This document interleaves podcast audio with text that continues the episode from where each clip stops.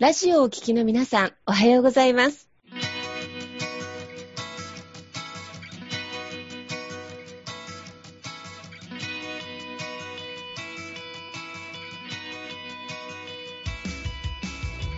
FM 那覇より毎週日曜日9時30分からお届けしております坂本典彦のラジオ経営塾が今日も始まりましたこの番組は20年間で1万人の起業家経営者を指導してきた坂本典彦先生があなたの経営に役立つヒントや最新の情報をお届けする番組です。坂本典彦のラジオ経営塾。今日も最後までお楽しみください。今日も始まりました。坂本典彦のラジオ経営塾。パーソナリティは私中田民子と根葉智美がご一緒させていただきますはい。では、坂本先生、ねはさん、本日もどうぞよろしくお願いいたします。はい。お願いします。よろしくお願いいたします。よろしくお願いします。先生、前回はですね、あの、本当に先生のおすすめの本ということで、金持ち父さんのパワー投資術という本をご紹介いただいたんですが、結構リアルな話がいろいろお聞きできたので、今日も引き続きですね、この本から、またいろんな先生の実体験などを教えていただければと思います。よろしくお願いします。はい、よろしくお願いいたします。で、まあね、本当この本、あの、金松父さんのね、シリーズは、まあ読まれたことある方もいるかもしれませんが、まあ僕は本読む、選ぶ基準で一個あるのが、やっぱ10回読む価値があるかっていうのはすごく結構大事にしてまして、あの、まあ、本ってね、今いっぱい 本、いろんな本出ちゃうんで、新しいのにも目移りするんで、まあ、当然新しい情報も大事なんですけど、新しい最新の情報を知る本と、ちゃんとそれを学びに変えるというか、血肉に変えるための本っていうのがあって、で、意外と読書ってこっちの本、その何回も繰り返し、だから10回読める本、繰り返し読む価値のある本っていうのもすごく大事。なんですね。はい。で、で、それが、まあ、この金持ち父さんのシリーズで、で、ただ、このシリーズいっぱい出てるので、あのベストセラー、すごいベストセラーなんで、なんで、まあ、ね、前回もお話しさせましたが、えっと、おすすめは、えー、最初、一冊目の金持ち父さん貧乏父さんという本と、で、えー、二冊目の金持ち父さんのキャッシュフロークワードランと、で、三冊目の金持ち父さんのパート手術っていう、まあ、この三つが僕はおすすめかなと思っております。で、その中でね、まあ、お金を、まあ、どう増や、どうやったら、え増やしていけるのか、で、お金持ちっていう状態が何なのかっていうことをね、ちゃんと、まあ、知るっていうところなんですけれども、はい。あの、ねはさんにね、もしよかったらなんか、今のお金のところの、はい、皆さんの、なんかお悩みとか質問とかあればちょっと聞いてみたいなと思ったんですけれども。はい、ありがとうございます。やっぱなんか私も含めなんですけど、私の友達、ちょうど同じ世代の子たちって、まあ、起業してないにしても、会社員で働いてる子がすごく多いんですが、やっぱりなんか、お金の増やし方が全然わからないって子すごく多くて、で、よくよく話を聞くと、なんか貯金しなきゃ貯金しなきゃっていうキーワードはすごくたくさん聞くんですよ。うん、で、お金をなんかいくらまで貯めないとって、親にも言われるっていうふうに言っていて。なんか、やっぱ貯金してるだけじゃお金ってどうにも増えないよなっていう、まあ私もそんなに知識はたくさんないんですけど、貯金だけじゃダメだっていうことは分かってる。けど、じゃあ投資って何？っていうのが、やっぱうまく説明できないから、なんかそこを、なんか今日教えてもらえたら嬉しいなと思ってます。はい。ありがとうございます。あのね、その辺、なかなかね、この投資とかの考え方って勉強することもないですし、じゃあ銀行とか証券会社行って、じゃあちゃんと教えてくれるかっていうと、それもまたよくわかんないなっていう形があるので、あの、まあ、そこの部分をね、あの、どう考えるかっていうところなんですけど、で、まあ、貯金ね、あの、貯めていくのってすごく本当に大事だと思います。やっぱり、ベースはそこになるので、やっぱりちゃんと日々の生活費から、ちゃんと少しずつでもお金が貯まっていく流れですね。これ作っていくっていうのがすごく大事で、これはね、あの、あすごい、著者の方をすっげえと忘れしちゃったんですけど、私の財産告白っていう本があって、えー、っとね、ちょっとこれ古い本なんですよ。えー、っとね、明治ぐらいの本なんですけど、あの、歌唱は初期ぐらいの本なんですけど、あの、すごく有名な方の本で、まあ、まあ、お金、財産とかをどう作っていくかっていうのをね、昔、古い本なんですが、うん、まあ、その本で言われてるのが、まあ、給与を4分の1を天引きにしなさいって 書いてて、そうそうそう。だからまあ、貯金のね、まず一番ベースの貯め方としては、やっぱりまあ、給与からまあ、そもそも、もう4分の1を最初天引きで、もう、貯金に当てとくということですね。あの、これがまあ、あの、すごく大事なところになるんですけれども、で、まあそういう形でね、まあ 4分の1で4分の3で生活するって結構多分きついと思うんですけど、皆さん。うん。ただやっぱそこでしっかりと、まあお金を貯めてって、まあそれを投資に回していくっていうところが、まあ、あるんですが、で、あと、まあ貯金ももちろん大事なんですよね。お金貯めていくっていうのは当然ね、なんかあった時のためにいうのもあるんですけど、まあ、で、それをまあね、投資っていうものにどう回していくか、お金に働いてもらうっていうのも考えていかないといけないんですけど、うん、まあただ今ね、日本は基本的にはもうずっと低金利ですから、うん、まあ銀行に入れてても、まあほぼお金増えないっていう形ですね。はい。うん、で、ただまあその中でも、じゃあ、なんかね、えー、株とか、なんかね、FX とか仮想通貨みたいなのをやろうかっていうのもあるんですけれども、まあそれもね、いろんなものがあったりとか、あとまあほんと変な話があったりとかっていうのもあるので、ね、どっからやっていいかわかんないっていうのがあるんですけれど、あの、僕はまあまずそのね、勉強する場合は、あの、まずは、まあ、小さく始めるっていうのがやっぱ鉄則かなというふうに思います。その、で、たまになんか間違ったやり方をしちゃう人がいて、なんかいきなり全財産で勝負しちゃう人があの、本当にこれ冗談みたいな話ですけど、あって、まあ、これもちょっとまたね、騙された話なんですけれど、あの、前回に地続きなんですが、投資の商品を紹介されて、月5%配当を出すよって言われて、で、それをね、100万入れたら5万円来るわけですよ、月ね。で、でそれが、1000万入れたら50万来るから、やったみたいな感じで、もう仕事辞めれるみたいな感じでやってて、まあ、案の定、そのね、投資ね、案件は3ヶ月飛ぶわけですよ。はい。飛びますね。飛びます。案の定3回振り込まれて飛ぶわけですよ。はい。で、そういうのが、あの、本当に、あの、そういうのを信じちゃう人がいるわけですよね。なんかね。はい。だから、そういう風な感じで考えてるとダメなんですけれど、えっと、ただ、話を話したら、ちょっと話す内容忘れちゃったな。はい。あの、でもまあそういうのが本当あるので、ただ、だからまあ、やたらめったらね、その変な投資にやっちゃいけないんですけど、うん、まあ投資は、だから、あの、で、投資って僕は基本3つだなと思ってるんですよ。で、これはそのパワー投資術ってにも書いてますけれども、うんうん、えっ、ー、と、1つが、まあそういう紙の資産っていうね、まあ株とか、まあ債券とかね、うん、えーまあ、FX とか仮想通貨とかいろいろあるんですが、まあそういったものと、もう一つが、まあ不動産ですね。不動産投資っていうものです。不動産を買うっていうところ。で、三番目がビジネスっていう投資ですね。はい、まあこの三つがあるんですけれど、まあここをどうまあ、どれに投資していくのがいいのかっていうところです。で、これは、あと、これ3つあるんですよ。ただね、どれがいいかね、結構人によって違います。で、あとね、性格にもよります。うん。あの、僕も実は最初、えっ、ー、と、神野さんって僕、最初結構トレーダーになりたいっていう夢が最初ありまして、やろうとしてたんですけど、最初独立した時に FX の勉強すごいして、FX のトレーダーちょっと本気でやろうと思って、4ヶ月ぐらいね、あの、こもってずっとやってたんですよ、あのトレ、ートレみたいなのを。まあ、それを教えてもらって、やってたんですけど、ただ、結果的に、その、まあ、なてなしの50万だったんですね。自分がもう、もらった対象金のもう、なてなしの50万が、結局ゼロになったんですよ。虎の子が。虎の子がなくなって、で、で、それで気づいたのが、あの、あ、俺は投資の才能ないなっていうので、で、僕はその時に同時にビジネスの方も立ち上げようとしてたんですね。まあ、要は、ネット通販みたいなの立ち上げてたので、まあ、どっちが当たればいいやと思ってたんで、やってたんですけど、で、僕は性格的に気づいたのは、あの、投資って、なんか儲かった時はですね、なんか1日3万とか4万とか儲かる時があるんですよ。うんうんうん、あ、うまくいったみたいな。そう思うとなんか、うわ、俺って天才みたいな感じで思うんですけど、あの、で、翌月、ただ翌日になるとバーンって負けちゃうわけですよ。で、で、翌日負けて、ただこれ考えると面白いのが、例えば50万でやりますよね。で、1日で5万負けだとしますよね。で、そうするとこれ45万になってるんですよ。で、これを50万に戻そうと思うと、利回りでいくと何パーぐらいになるんだ？要は10%ぐらいの利回りを出さないといけないんですよ。そう。って考えていくと、これマイナスが増えれば増えていくほど、その、例えば20万とかになると、じゃあそれを、じゃあ50万に戻そうと思うと、もうとんでもない利回りにならないといけないわけですね。って考えると、無理なんですよ。戻らないんですよ。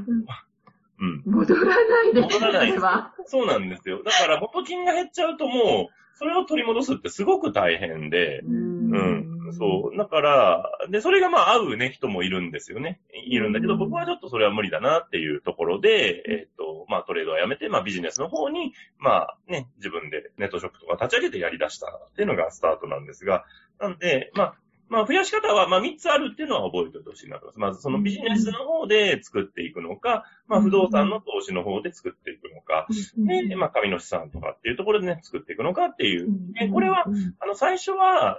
あの、やってみるのがまずはいいかなと思います。ご自身が。やっぱりやってみて合う合わないがあるので、まずやってみるっていうのがいいのと、で、すべての投資においてなんですけど、やっぱりゴールは、えっ、と、インカムゲインを取るようにしたいんですよ。うんうん。あの、値上、キャピタルゲインとインカムゲインっていうのがあって、キャピタルゲインっていうのは値上がり益ですね。で、インカムゲインっていうのは継続収入。要はそれを持ってるだけでお金が入ってくるっていうものですね。で、あの、なんで最後インカムゲインにしたいかっていうと、要は、そっちの方が確実性が高いからです。うん。いや、それを所有してれば、お金が入ってくるっていう流れになってくるので、うん。要は、あの、値上がり益を見込むっていうのは、もちろんね、すごい相伝説の相場師みたいな人がいたりもするし、うんあの、そういう形でできればいいんですよ。この土地買ったら絶対上がるよみたいなのが分かればいいんですけど、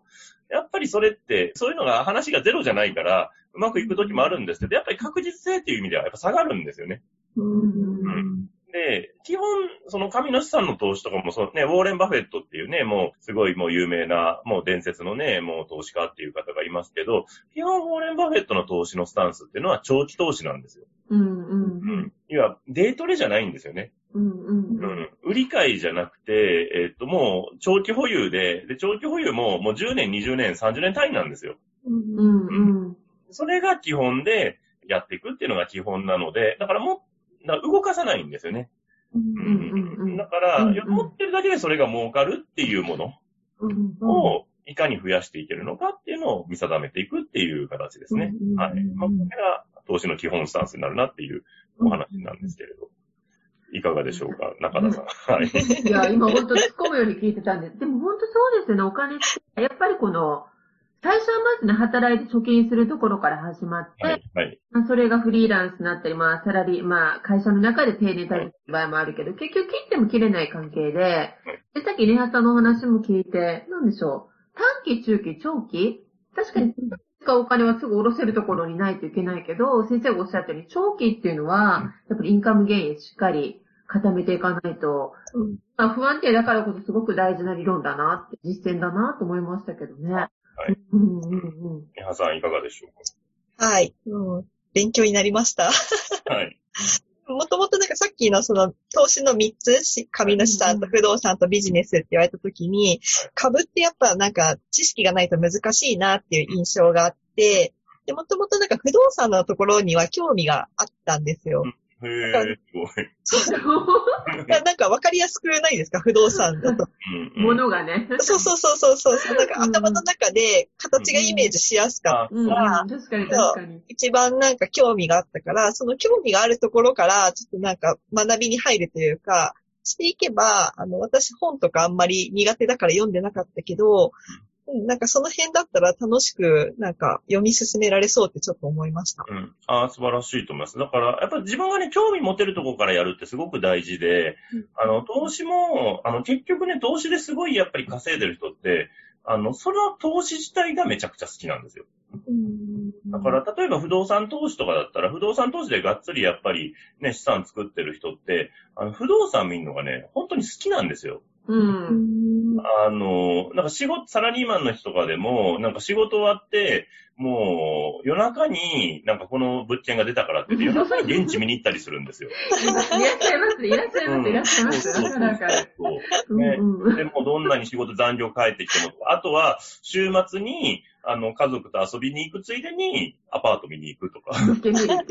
物件見に行って、その近所の公園で子供遊ばせるみたいなとか、っていう、もう、だから、もう本当、年間400件ぐらい見るみたいな投資家の方も僕お会いしましたけども、まあその人は10億ぐらい資産作ってましたけど、だから、そもそももうその物件を見るのが大好きなんですよ。うんうんうん。うん。だから、一番不動産とかもダメパターンが、一個営業マンの人に、なんかパンフレットだけ見せられて、で、こうやったら得ですよとかって言われて、まあ2、3件見て、それで買うっていうのはもう、もう具の骨頂というか、一番儲からない。もうそこで一番儲からないのはその営業の人って、その営業の会社。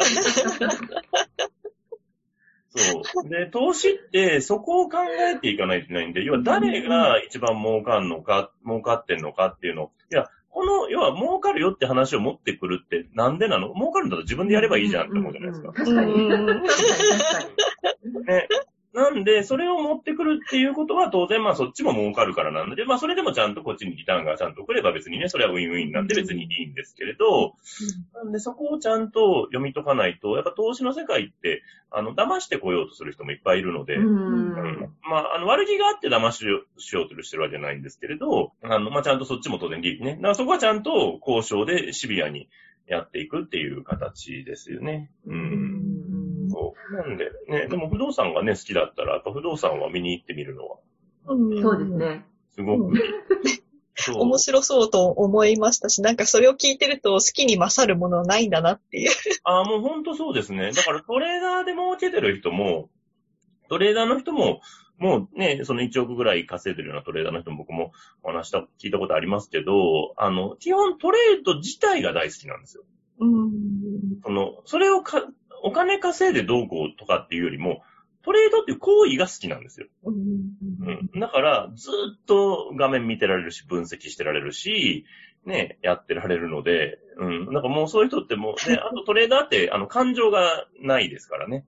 あの、感情を入れちゃ負けるんで、あの、そのギャンブルとの違いは、あの、ギャンブルでやってる人は絶対負けて、要は、ちょっと勝ったら、うわ、嬉しいとか、ね、負けたら、うわ、とかって言ってる人は、それは、あの、感情の抑制を楽し、抑揚を楽しんでるだけなので、うんギャンブルと一緒で、あの、トレードの一番勝つために、めまず大事なのは、感情を殺すってことですから、うん。感情のコントロール。だから、その、要は、もうこの投資手法でやって、それが、まあ、確率論で、もう、何回か、これ100回とか200回繰り返したら絶対、あの、期待収益率が絶対プラスになるっていうのをひたすらやるだけなんですよ。うんうんうん。そこをひたすらやれるかっていうだけなので、その鉄の心を持たないとね。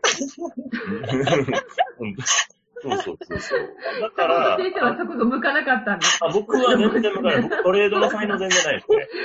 うん。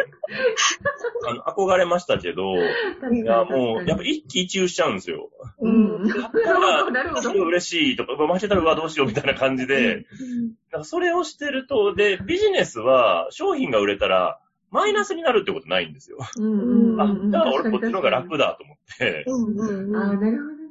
はいはい。そうなんですよ。売れたらプラスしかないじゃないですか。うんうんうんそうそうそう。なんで僕はビジネスがやっぱ一番合うなっていう感じうんですね。確かにその商品や、まあ、稼ぎ方じゃないですけど、よし以外に言えば、向き不向きってこれ絶対ありますよね、あ、めちゃくちゃあります。ねうんうんうんうん。そうそう。だからやっぱりね、投資の世界も好きかどうかっていうのがすごく大事で、うんそう、そう、だから僕がそのさ、ね、ちょっと前回も言ったけど、その、まあお世話になった不動産の社長さん、僕のね、あの、お金の本当師匠だなと思いますけど、その社長、うん。うん不動産の社長さんとかも株大好きなんですよ。うんうんうん。で、株大好きで、なんか、その担当してる時になんかすごい今ね、株で儲かってるとかって言ってる話をなんかしてて、それでよ、そこで奥さんが、まあ、これまでにそれと同じぐらい負けてるからねっていう話をしてて。ナイスフォロー。結 結局、そのトータルの、生涯のトータルの収支で見たら、まあ、プラスマイナス、ようやくそのゼロぐらいになってるみたいな。なるほど、なるほど。そう。だからね、逆に、だから割合を決めて全部ぶち込むではなくて、そうそう。上手に、ね、そこう、あの、山谷ありますもんね、こそう。そうなんですよ。で、まずは本当に小さく、で、自分がやっぱ興味できる分野、うん持てる分野とかでやるっていうのは、あの、すごく大事かなと。う。うんビジネスに通じますね、先生よくおっしゃるの。スモールステップを一段ずつしましょうっていうのと、やっぱり投資も一緒ですかね、一緒です。で、投資のスタイルもいろいろあるので、うん。あの、例えばね、そのトレードとかも、あの、期間で言うとね、なんか一番短いのはそのスキャルピングって言っても、うん、もう何分とかで取引やっうんうんうんて、その作用をちょっとの抜くやつから、ね、1日2日ぐらいのやつから、まあまあ、ね、あ日付超えないやつもあるし、まあ1日2日、うん2、3日ぐらいから1週間ぐらいのやつもあって、とかまあ2、3ヶ月とか1年とか、まあほんと超長期の保有で5年、10年持つとかっていろいろスタンスがあって、で、それは自分にとってどれが合うかっていうのを、やっぱやってみて選んでいくっていう感じなんですよね。はい。うん。で、やっぱそこを自分の個性に合ったやつをやっていくっていうのと、で、ただまあ本当にね、投資は、あの、稼いでる人の話を聞くと、まあ大体みんな10回ぐらい飛ばしてるんですよね。うん。あの、最初からうまくずっと稼げてますっていうと、僕は聞いたことがなくて、ううんん。なんで、それぐらいでも好きかっていうところからなので、なんでまあうん。自分の、うん、どのね、まあそれがビジネスなのか、不動産なのか、ね、うん。あの、そういうし株主さんの投資のものなのかっていうことで選んでやっていくっていうのは大事かなっていうところですね。なるほど。先生、今ね、ネハさんのこの若い世代、これからまたお金の投資が始まっていくっていうことなんですけど、まずはやっぱり自分のお金を少し使って、うんまあ先生の退職金の虎の子の50万円が FX で、うんだったって話もありましたけど、そうですね自分のお金を少し使って学習していくっていうことは、うんですかね、先生。うん。大事だと思います。あの、だから本当ちっちゃくていいです。なんでね、ちゃんとしっかりと、まあね、お給料を天引でちゃんと貯めて、で、そのうちの、まあ10万円だったら最初はなんとか、まあこれ、で、最初はこれゼロになってもいいなっていう気持ちでされるといいかなと思います。あの、ね、特にそういうちょっと投資性の高いやつとかだとですね。でもまあ、やってみることで自分に合ってる合ってないもありますし、わかるので、で、そういう勉強っていうのはそれ生きた勉強。だから、やっぱ、勉強代にしてほしいんですね、ちゃんとね。で、自分で得た経験っていうのは、これは減らないので、経験値は積み上がるので、なんでそこをしっかり積み重ね、で、それがね、再起できるような体制をちゃんと作りながらやっていくっていう形ですかね。はい。皆さんいかがですか？そうですね。なんかやっぱ難しいなって思ってたところから、興味のあるところに今こう引き上がってきたので、ちょっと面白そうだなっていう分野が増えたっていうのと、あとなんか投資もなんか前に聞いたのが、わかんないんだったらとりあえず自分が応援したいと思うなんか会社とかを、まず、あの、それ本当に10万円とかでもいいから、そこにお金をちょっと使ってみたらどう？みたいなことも聞いたことがあったので、そういう考え方も面白いなと思いました。うんこの秋もしかするとネハさんのプレ投資が始まりそうです。そうですね、大事ですね。で、本当に、そうですね。そうで、あと投資をやっていくって考えたときに、その、うまい話を持ってこられたときは、それは要注意っていうのを覚えておいてください。鉄則ですね。そこはもうほんと鉄則なので、この人なんでこれを持ってきてるのかなって、もう直接聞いていいです。なんでこれ私に持ってきたんですかって。うん。そこでしどろもどろしてるってことはなんか、で、その理由があんま納得できないときは、それはやめた方がいいかもしれないっていう感じですね。もう今日も引き続きですね、一冊の、もう、ベストセラーから先生のリアルな注意点まで、あの、教えていただきました。本当にありがとうございます。今日はもう経営者様、あとね、あの、会社勤めのまた20代の方まで、あの、学べるような内容でした。先生ね、ハンさんありがとうございました。ありがとうごありがとうございまし。た。